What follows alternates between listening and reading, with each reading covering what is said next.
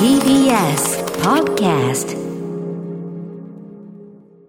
これからお聞きいただくのは、3月18日 TBS 放送センター内で行われた公開収録、TBS アナウンサーが送る朗読の広場から、スティーブンソン、ジキル博士とハイド氏。出演は、熊崎和人、小笠原渉です。それではお楽しみください。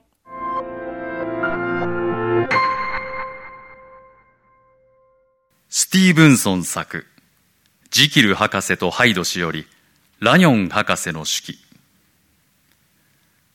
今から4日前、私の古い友人で尊敬すべき科学者、ヘンリー・ジキルから手紙が届いた。親愛なるラニョン君へ、私の命も、名誉も、理性も、すべて君にかかっている。どうかすぐに馬車で私の家に来てほしい。鍵は召使いに命じて開けておく。家に着いたら書斎に入り、そこにある三役と薬瓶を持ち帰ってほしい。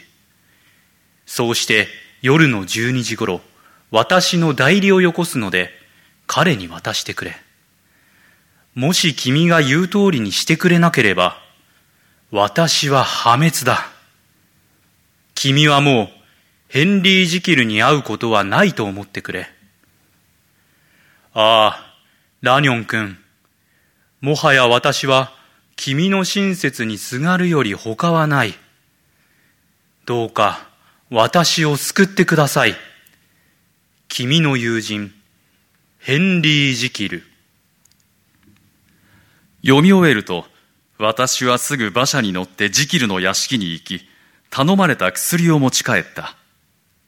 これらの品が、なぜジキルの名誉なり、正気なり生命なりに影響するのだろうか。やがて、12時の鐘が、ロンドンの空に鳴り渡るか渡らぬかのうち、約束の訪問者が訪れた。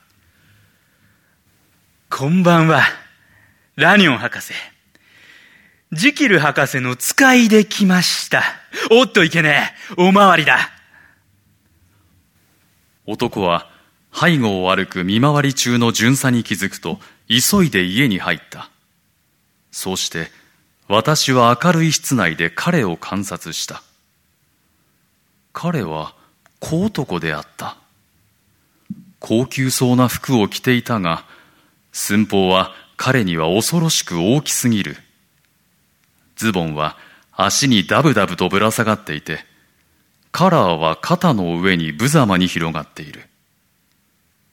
何より思わずゾッとしてしまう顔つきと、非常な筋肉の活動力と虚弱な体質との異常な結合とが私に強い印象を与えた。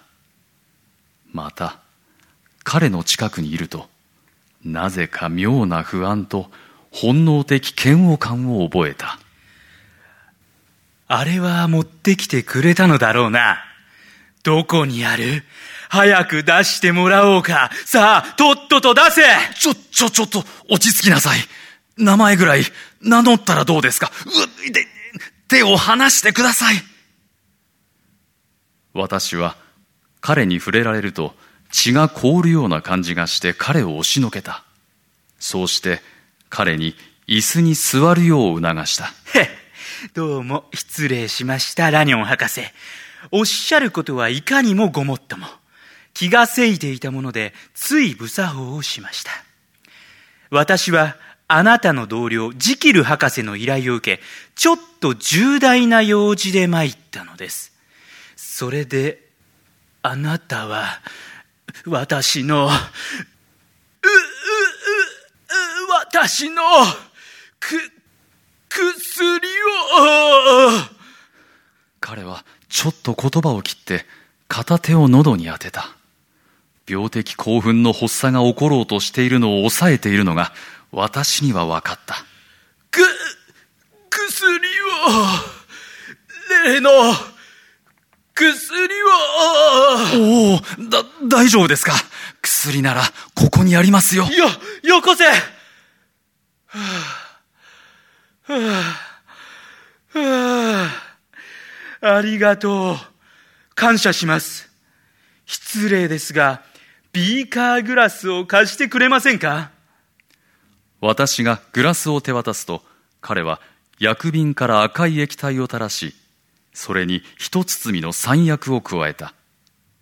最初、赤みを帯びた色であったこの混合物は、次第に色が鮮やかになり、ブツブツと音を立てて泡立つと水蒸気を発散しだした。やがて沸騰が止むと、それは紫色から薄い緑色に変わっていった。どうかね、ラニョン君。君は知りたいか？教えてほしいかね？お前のことだ。好奇心が強くて聞かずにはいられないのではないか？もし望むなら、知識の新しい領域を立ちどころにご覧に入れよう。私は、あっけに取られ、うろたえながらも冷静を装い言った。お、ああ、ぜひおしまいまで見せてもらうことにしよう。よろしい。徳と見たまえ。ぐ、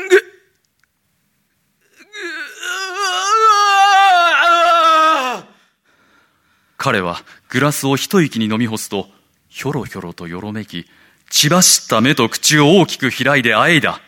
やがて、私は自分の目を疑った。なんと、彼の体がどんどん膨らみ始め、顔は次第に黒く、目鼻立ちが溶けて変わっていったのだ。私の心は恐怖でいっぱいになった。それは、私の目の前にブルブル震え半ば気を失い死からよみがえった人のように手で前方を探りながら彼が私の友人ヘンリー・ジキルが立っていたからである。ああありがとうラニョン君。親愛なる我が友よ。おおなんということだ、ジキル君。君に一体何が起きたというのだ。この薬は私が作った。人間の二つの性質、善と悪とを分離し、入れ替わることができる。不思議に思うだろうが、この薬によって悪の奴隷となるとき、私は心が解放され、飛び上がるような喜びを感じた。だが、飲み続けるうち、悪の領域が広がってしまったのか、今日、私は外出中、突然彼になってしまった。私は人を傷つけたい衝動を必死で抑え、君と屋敷に手紙を出し、なんとかここに来た。